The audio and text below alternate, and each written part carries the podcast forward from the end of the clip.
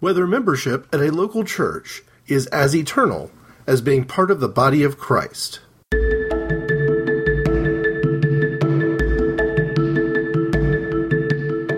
What you gonna do then? Well, that's what I've been sitting here contemplating. First, I'm gonna deliver this case to Marcellus. Then, basically, I'm just gonna walk the earth. What you mean walk the earth? You know, like Caine in Kung Fu. Walk from place to place, meet people, get in adventures. And how long do you intend to walk the earth? Till God puts me where he wants me to be. And what if you don't do that? If it takes forever, then I'll walk forever. Walk the Earth is a spin off podcast from Inappropriate Conversations, and the episodes can be found on the Inappropriate Conversations feed at www.inappropriateconversations.org. The Walk the Earth episodes will simply start numerically with WTE1 and move from there. My family is changing churches.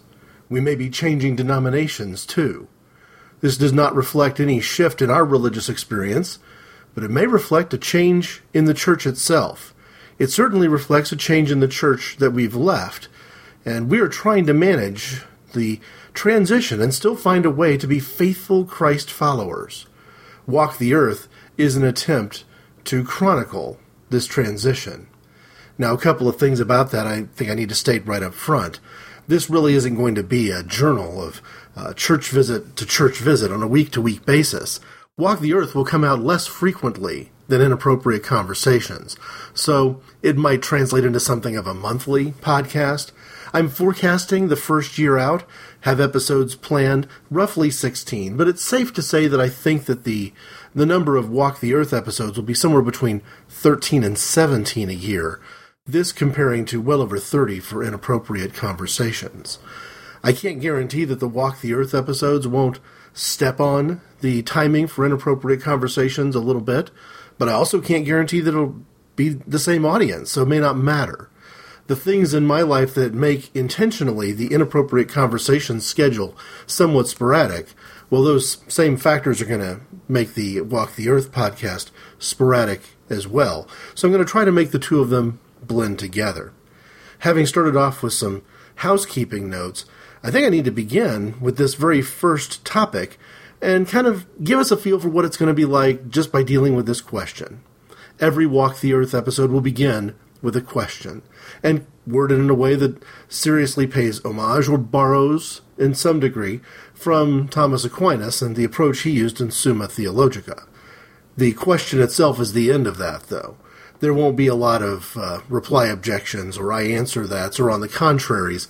It's just enough to put a question out there and deal with it because, again, I don't intend to be looking in a week to week basis or even on a monthly basis with here's the churches we visited and here's what happened there. That's not of interest to anyone who doesn't live in my local area. And for that reason, I'm not going to be naming names in terms of naming specific churches. However, I feel it is pretty important to name denominations, especially as I'm making an evaluation on whether to make a denominational shift. You see, when I was born, I was christened in the Roman Catholic Church, and for the parts of my life that I can remember, say age four or so on, I attended both the United Methodist Church and the Roman Catholic Church for a period of years, not just months. When it came time to reach the age of making a decision on whether to pursue some sort of altar boy course of education in the Roman Catholic Church, it really was necessary for both my parents and for me to make a decision as to which church I was going to go to. Was I going to remain a United Methodist? Was I going to go down the Roman Catholic route? Because this idea of doing both was going to fade away. Now, logistically, it was never an issue. On those days that we would go to the Catholic Church, it would typically be Saturday, late afternoon, early evening. And the United Methodist Church experience was always Sunday, first thing in the morning. So there wasn't an overlap or a conflict from the calendar perspective, but there was perhaps about to be a conflict theologically, or at least a conflict in which one of these two church experiences was going to win out, because at some point one of the two was going to demand 100% of my attention. The youth group experience at the United Methodist Church ultimately is what carried the day for me, and that's the direction that I went in. And I've been a United Methodist ever since. And I suspect that no matter what happens in this transition, that Walk the Earth will be discussing at a high level, I suspect on many levels I'm going to remain United Methodist in terms of my theology and in terms of my outlook on social justice. But what do you do when the church itself, when the nuts and bolts, you know, sitting in the pews on Sunday morning experience is inconsistent with the values of the denomination? At that point, I think it becomes necessary to start asking serious questions once again and to be very open minded about making a change. But it's noteworthy that I haven't had to make this kind of a change since I was in elementary school. Since I was faced with that moment of saying, hey, I, I can't do both of these churches anymore. I'm going to have to pick one. Which one am I going to pick? So, on some level, I feel like there is a part of me that does feel that membership to a church is an eternal sort of thing, that there's a significance to it, that it's important. And part of the reason is the way I was raised. We left whatever church I attended in the city that I was born. I was too young to have any real tangible memories of, of that church experience. I don't remember any Sunday school teachers. I can't recall the sanctuary. But the reason we left that church is that we moved out of state. We moved from one state to another, six or seven hours away, and that transition obviously is going to force a change in the way you worship. So we moved to a particular side of the town that we lived in, a major, um, major Midwestern city, and that was where I was walking distance from the Catholic Church and bike riding distance from the Methodist Church. And we stayed, I stayed a member of that Methodist Church until such time as my parents moved to the other side of town. Now, off the top of my head, I don't know that I can think of whether that's an 8 mile or a 10 mile or 12 mile distance, but it was enough of a distance that the distance is what forced the change in churches. My parents, I think, viewed that it was pretty important that me and maybe my sisters connected with the church that I went to so much because it was close enough to walk to. It's certainly close enough to ride a bike to.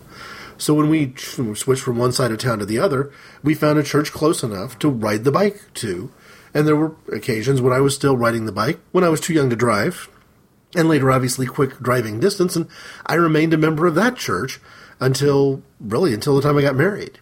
The transition from uh, being a college student but still officially living at home and still having connections with that church remained. When we got married, we moved into a small city. We weren't really in the first two cities we lived in long enough to develop very strong roots.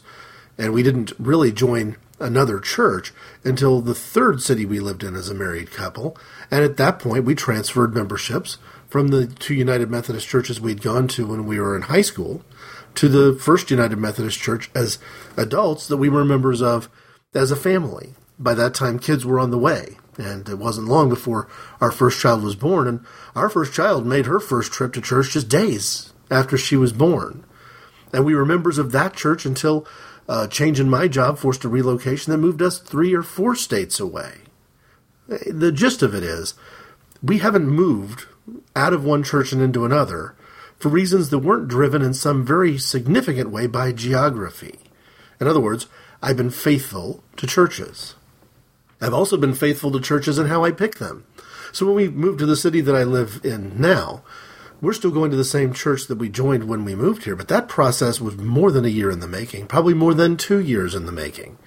I had a list of churches that I wanted to visit, almost all of them United Methodist churches, and I think my wife found very tedious the process of visiting churches. And I know that's true because I think she still finds quite tedious this process of visiting churches. And yet, it's a consensus view between the two of us, really a consensus view across all the members of my family, that it is not just necessary, but critically important, critically, spiritually important that we make a change. Now, that change, again, for the first time in my life, not driven by relocation.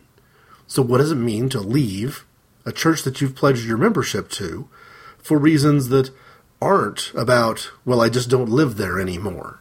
And instead are about, I have serious theological concerns with what's happening, and I no longer feel equipped in the way we worship, in the way we gather, and even in the way we conduct the business of the church.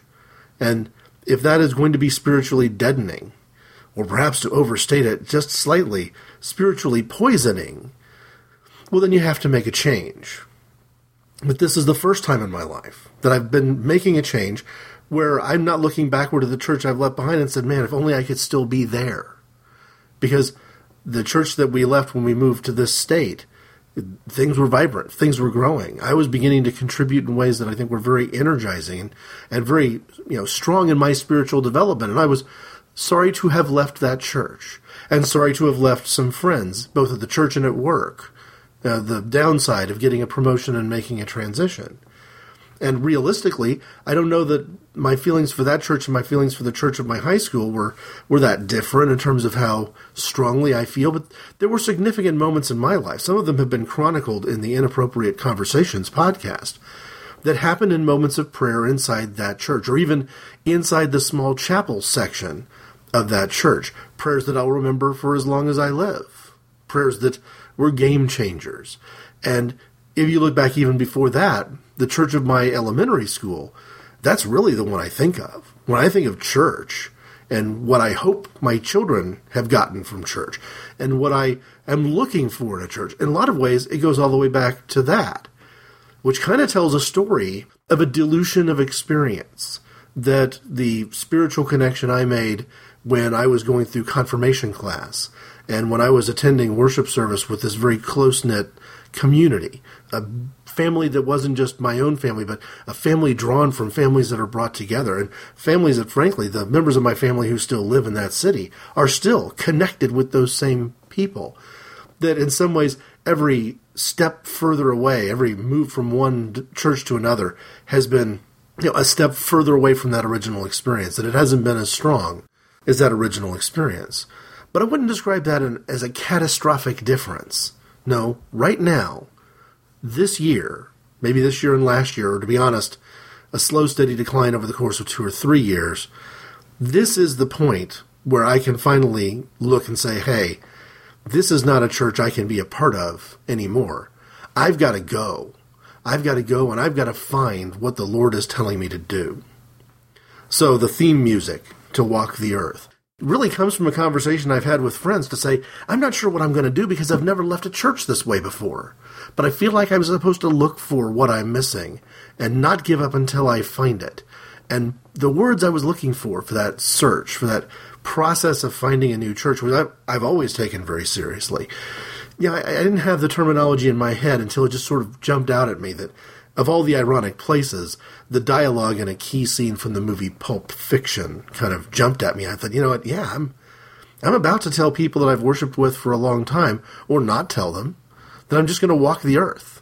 That I'm going to have to look at a lot of different things, not just United Methodist alternatives, where I can jump from one district to another district, and even if I've got concerns at the district level, that I'm just there's a leadership problem not just in the church I went to, but in that group of churches, that I'm just a mile or so away from crossing a border and looking at United Methodist churches in a different district.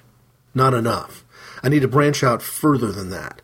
I need to look at different things, some which might frighten me and offend me, and others might hopefully feel like home. Feel like home for the first time in a lot of years, and correct some of the issues that I've been having here lately with the church, where the church seems to have forgotten what Jesus did and why it was important, and would prefer to fall back toward a legalism that it can rely on, that there's good people and that there's bad people, and that it's not only okay, but it's expected of Christians to condemn the bad people and overpraise the good people. That is the kind of thing I needed to get away from. But the question that I'm facing now in this introductory show, and these questions really will be just this simple, in fact, in fact, almost naively simple. Some of them will look at it and will say, well, why would anybody even ask that question? Isn't it obvious? But in other cases, it might not be so obvious. And this is one where I think the right answer is clear. But I know that I'm struggling with what seems to be a very tempting wrong answer if you look at my you know past experience with churches. I have been loyal almost stridently loyal to the local church I've been a member of. And there's a couple of reasons for that. One of them is that if you perceive that a church that you love enough to join is struggling, that's lost its way, you kind of have an obligation to be an agent of change from within. Anytime my fellow Christians ask me whether it's related to a particular social issue or you know something that's happening in current events, you know, is this time to leave the church? My answer, you know, to the church universal is always going to be no. That this is Christ's church. He died for me. I mean, I hope he died for the person I'm speaking to as well. I hope he died for the people I'm listening to as well. But I know he died for me. I'm not going to walk away from that. If something in the church needs to be fixed, it's my job to stand in and fix it. But it's also my job to understand when I can't fix it, or perhaps when things are beyond repair. This happens. It's a natural you know, law of thermodynamics. Things decay, things fall apart. To make an odd reference to an old CD by the Roots, things fall apart. What do you do when that happens? Do you fall apart with it, or do you find a line in the sand and say, "This is the place where I'm going to walk away"? And and is that sinful? Is the membership in the local church supposed to be as eternal? Is that promise supposed to be as serious as our relationship with Jesus Christ? I want to share a little bit of the liturgy from the United Methodist hymnal on baptism, because I think that liturgy gives you a sense of why there is a, a notion, at least why I have a notion, that this really is that important. If you get to near the end of a baptism, where a child or an adult, uh, because the United Methodist Church doesn't doesn't have a prejudice there. You don't have to be of a certain age. You don't have to qualify. Parents can present a child for baptism just as easily as a, con- a confirmand can volunteer for baptism if they haven't been baptized, or a new member who is you know an adult can be baptized. And baptism can take any number of forms in the United Methodist Church. There can be sprinkling, there can be dunking, there can be the ritual isn't more important than what the ritual signifies. I guess is the way I would word that. But whether it's a group of parents bringing a child to the church or whether it's an adult showing up, the same sort of thing happens where that individual, either the parents on the child's behalf or the individual, makes certain pledges to support the church. And I'll just quickly kind of summarize what some of those pledges are, but then I want to talk about what the congregation says in response to give you a sense of how important it is for the congregation to be engaged, sort of connectedness with the local church. The first thing that gets asked right before the sprinkling of water or the other method of administering baptism is whether the individual who's coming for baptism is rejecting the evil of the world and repenting of sin, whether they're accepting the freedom that God through the Holy Spirit gives to resist injustice and stand up for the oppressed, whether they confess that Jesus Christ is Savior and put their trust in Him, and whether or not they um, are going to be in union with this church. And from those things, they answer either I do or I will, depending on the question, and they get baptized. But when that's over, part of the same ceremony, the pastor will typically turn to the church and at the moment that the newly baptized person is being presented, you know, to the congregation, the liturgy goes something like this. As members of this congregation, will you faithfully participate in its ministries by your prayers, your presence, your gifts, and your service? And the answer is, I will. And then the pastor says, Members of the household of God, I commend these persons to your love and care. Do all in your power to increase their faith, confirm their hope, and perfect them in love. And if it's read in response, call and response way, the, the response from the congregation is this We give thanks for all that God has already given you, and we welcome you in Christian love. As members together with you in the body of Christ and in this congregation of the United Methodist Church, we renew our covenant faithfully to participate in the ministries of the church by our prayers, our presence, our gifts, and our service, that in everything God may be glorified through Jesus Christ. The God of all grace, who has called you to eternal glory in Christ, establish you and strengthen you by the power of the Holy Spirit, that you may live in grace and peace. This promise to faithfully participate in the ministries of the church by prayers, presence, gifts, and service is something I always took very seriously. And in fact, it's something I consistently called out to people who I felt took, took it insufficiently seriously. People who decided that they didn't like the music that this new choir director was picking, and therefore they were going to stop giving to the church, or stop attending that worship service, or other things. I mean, the church that I left, the reason, the best example I can give for it is that at some point, when you start talking about service, we had stopped as a congregation tutoring kids in one of the inner city missions. We used to serve once or twice a year, sometimes even more than that, dinners in a church in the inner city that had actually been abandoned and failed to function as a church and had turned into a mission. And it was an outreach that that there would be worship services that would be held there and led by different congregational leaders or even by a group of people that were functioning there more as missionaries than as local church pastors. but that other churches would come in and serve a meal and sort of support a time of fellowship, create a space where people could eat dinner together, have a free meal, and share in fellowship. Give parents an opportunity to find out what the tutoring opportunities at this particular mission were, what other Sunday opportunities there might be, uh, what the food pantry was like, to bring people in who were in the really the most needy part of the city, where a congregation had, had failed completely along the way, perhaps through forces beyond their control, to be able to continue functioning as a church, but functioning nevertheless as a mission. Our church, located several miles north, had always been a very consistent participant in that ministry. And at some point, not just a couple of years ago, but not much longer than a couple of years ago, that just sort of stopped. We were too busy bickering with each other over the sound system, or who was on what committee, or you know the budget, to have the time, or the really truthfully in some cases the energy, to actually go out and feed hungry people. And I think a lot of us who had a, a, really strong, faithful sense that that's the kind of stuff that we're supposed to be doing. That's what Jesus calls us to do. And that Jesus, at the end of the day, doesn't really care what hymn we sang on any given Sunday, as long as we sang it worshipfully. But what we found was that far too often people were singing hymns angrily, or refusing to sing at all, putting their own personal preferences as a protest and a stumbling block in front of the worship of other people. And that alone, again, the kind of thing that I was willing to stand and fight by being a different example, by trying to do it, you know, the Lord's way. That was one thing. But when we no longer had the bandwidth to go and serve in the inner city, when we no longer were tutoring the way we had, when that had dwindled to the point of maybe just one family doing it, or two at the most, well, then there was something wrong it became clear that we were probably going to have to cancel vacation Bible school as well. So we had become so inwardly focused that that inwardly focused, you know, approach had almost imploded upon itself. I can't say whether it actually did implode upon itself because I didn't leave with a lot of fanfare. I didn't draw a line in the sand.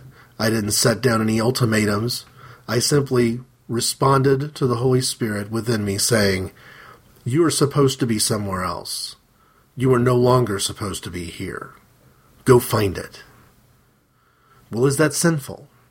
I made the same pledges every time somebody joined the church, every time somebody was baptized, to renew my vow to support the church, not just the church universal, but that church. Not just the denomination, but that local church with my prayers, my presence, my gifts, and my service. And I was, in effect, for the first time, for non geographical reasons, walking away from that. What does the Bible say? What does Jesus say when it comes to the question of the church universal? Isn't that where the eternal commitment is? And the local church, you know, that commitment may or may not be temporary. Clearly, in my life, it has been temporary. I'm not going to churches that are several states away just because at one time I was a member there. But should we be moving around in ministry more often than we do? Did Jesus have a vision that we would plant a church? This is the term you often hear used, and stay there. And essentially, the, the church model that we've seen for most of my entire lifetime is you know, build a building, hang out a shingle, invite people to come, and they'll come.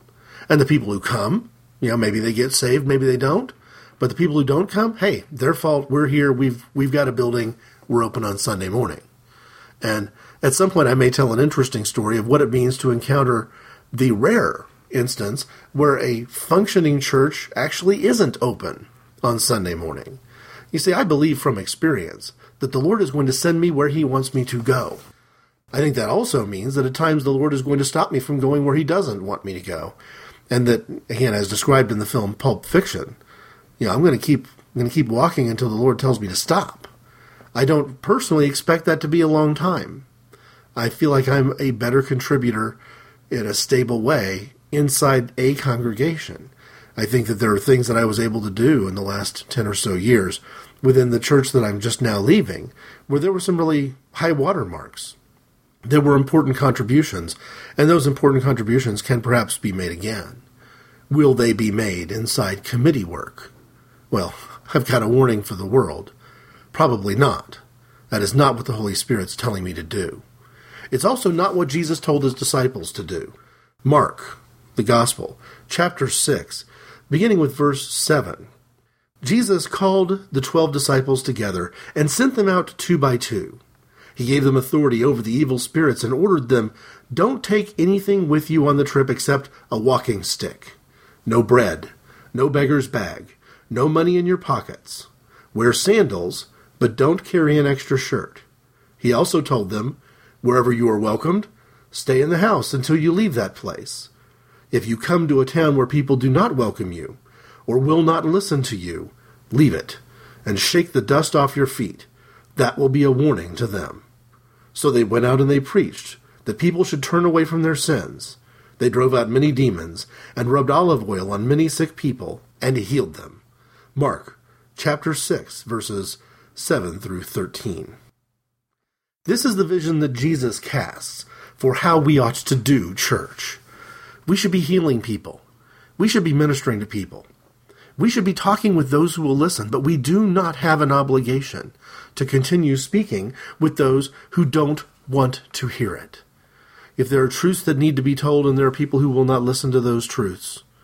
And I was hearing things like, I don't care what that Bible says, in response to questions of whether or not we were being unchristian in our interactions with each other and have a, had a wrong outlook in the way we were reaching out to the world. When you're hearing those answers, clearly the Gospels tell us that Jesus says it's time to shake the dust off your feet and walk to another town. Now, luckily, in this modern era, we live in a way that walking to another town isn't the burden that it used to be. We can get in a car and drive. I don't have a problem making a 30 minute trip to a church on Sunday morning because I don't have a problem making an even longer trip to work, Monday through Friday. I don't have a problem getting on a plane for work and flying all the way across the country. So, what I want to do is talk a little bit about what I'm looking for when I'm making this change, how seriously I take it, both in terms of the consequences to me in my mind of leaving a church I pledged to support because that church was no longer capable of being supported by me, but also what am I finding as I go? What am I seeing when I'm looking at different denominations? what am I doing on those particular Sundays where I experience the very rare thing of not having an obligation, therefore, maybe it's not a big deal if I'm not at church. I can remember when work would take me to conferences and I'd be gone for a Sunday. On a lot of occasions in my experience as a member of a church, that would require me to make arrangements. I might have been the person who was either the lay speaker reading the scripture during Sunday worship, or maybe the person who was finding those individuals. And I would have to make sure that I had a lineup that was ready, either with the person who was doing the reading or somebody to back that person up if need be, because I wasn't around to be the backup if I was going to be out of state. But now I'm in a different place. If I wake up this morning and you know, I'm not feeling particularly well and can't make it to church, no one's exactly expecting me to be the one helping serve communion. And that's going to be a very odd thing. Now, will that return? Odds are it probably will. I don't imagine that I've read my last piece of scripture as part of a worship service. I don't imagine that I've held a chalice during communion for the last time in my life. But we'll see what happens when it comes to some of the other intangibles of church membership. Again, will I be part of a finance committee? Uh, my guess is the answer is almost absolutely not. Will I be a member of a small group like a Sunday school? Perhaps yes, maybe probably yes, but will I lead one? Well, Maybe not, or at least not in the same way, aside from the small group that I continue to lead in my home and intend to continue leading in my home because it is a connection point between me and many of the people who've left the church.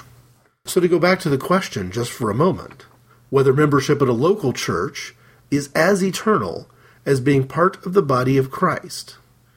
Well, I think the answer to that question is clearly no. That Jesus never intended membership at a local church to be that eternal. He sent his disciples out. He would later send 70 people out, and he expected them to wander. He expected them to reach lots of different people, not just a specific town.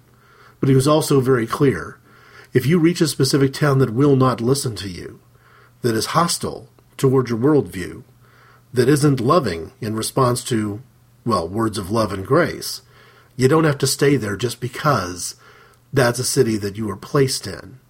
God expects us, in some ways, to walk the earth. One final note on this introductory episode. I have not, nor do I ever intend to, pick up the phone and speak to anybody that I worshiped with for all those many years, and in any way encourage them to leave the church. Many of the people, most of them in fact, who are part of the small group that I meet with in my home every other week, give or take, have left the church of their own volition and would have left the church even if I had stayed. So I don't feel like I've had any role to play in that. I, I'm not invested in making people stay at a particular local church, and I'm not invested in getting people to leave. And I'm not right now attending a church where any of those people have gone because I'm wandering. I have wandered into the churches that people in my small group have been to because I feel like that's an important part of this process. And I'm learning things as I go. It is those things that I learn that I intend to share in this show. Now, how is Walk the Earth ultimately going to be different from inappropriate conversations? We're still talking about an audio blog format, and we're still talking about addressing a particular issue. It should be shorter because there's no different drummer, among other things. But the other key difference is that this is not going to be a show that has a lot of politics and popular culture in it. I'm really going to be focusing on some very specific religious, if not theological, questions as I go, and questions that are, of course, informed by this transition in the way I worship. Inappropriate conversations won't change either. It's all about the intersections of politics, religion, popular culture, including sex, drugs, and rock and roll. That's not changing. The religion element there should remain the same as I go. The biggest noticeable difference, besides the change in theme music, besides the fact that it's going to start with a question, is that it's going to end with a prayer. I hope that people who have listened to me for any period of time now, some perhaps for more than three years, won't find this off putting. It's a very rare occasion indeed that an inappropriate conversations podcast would end with a prayer. But this one should, because theological questions are being asked, and it's important that I be very mindful of the spiritual role of getting those questions answered. Maybe the answers that I'm looking for have come from research I've done before I even turned on a microphone. But I do not want to undersell the possibility that some of those answers may be coming my way after I've hit record. That certainly can happen. The secular expression we use for it is that the Lord works in mysterious ways. I would suggest that those ways are much more mysterious than that cliche could even begin to imply. So if you're of a mindset please join me in prayer. If not, please indulge me, because I think that's among the things that are missing in our society is that we're less willing than we ought to be to allow others to follow their path. Know, just like it would be inappropriate for me to have an attitude about anybody who felt that this part of the show on a monthly basis was not for them. It's also, though, really critical for me. Heavenly Father, I believe that I have been sent, and I'm trying to listen for your guidance on this path. It's not hard to find passages in Psalms and Proverbs that remind us that your word is a light to our path, and that if we trust you with the plan, that you'll guide our steps. And Lord, I'm asking for, for nothing more than that, nothing more special than any disciple has ever been given when sent out. Lord, I don't know what I'm going to find when I get there. I'm looking for something that I know I haven't had in years. And I know that the path that you've put me on in this world has connected me with people who are pointing me in a different direction. That we have social needs, that the way I've been worshiping is not sufficiently addressed, that we have spiritual needs, where a lot of the majority opinion in the church today seems to have forgotten who you are, Lord Jesus, and what you did on the cross. And we're so quick to cite your apostles, like Paul, if a word here or a phrase there might be used to bolster a political opinion. But Lord, forgive us for how often we miss the big picture. That you, Jesus, came to give us a message, to guide our path. And often your disciples found those words confusing, and Lord, I confess I find some of the guidance confusing. Should I be going out with a metaphorical sword? Should I have an extra shirt? What does it mean for me to make this journey with just my sandals? Help me to interpret what it is you want so that this walk may be fruitful and it may be and it may take me to places where I'm less likely to be shaking dust off my feet and more likely to be learning at the feet of those who I might presume could learn something from my experience. Lord, we're all walking in your path if we are to be your church. So help me as I make this journey to respect what it means to look at our experience as a church as the body of Christ and to see that as eternal and not to make inappropriate judgments about different parts of the body functioning in different ways. I just need to find what you want from me. Is it hands?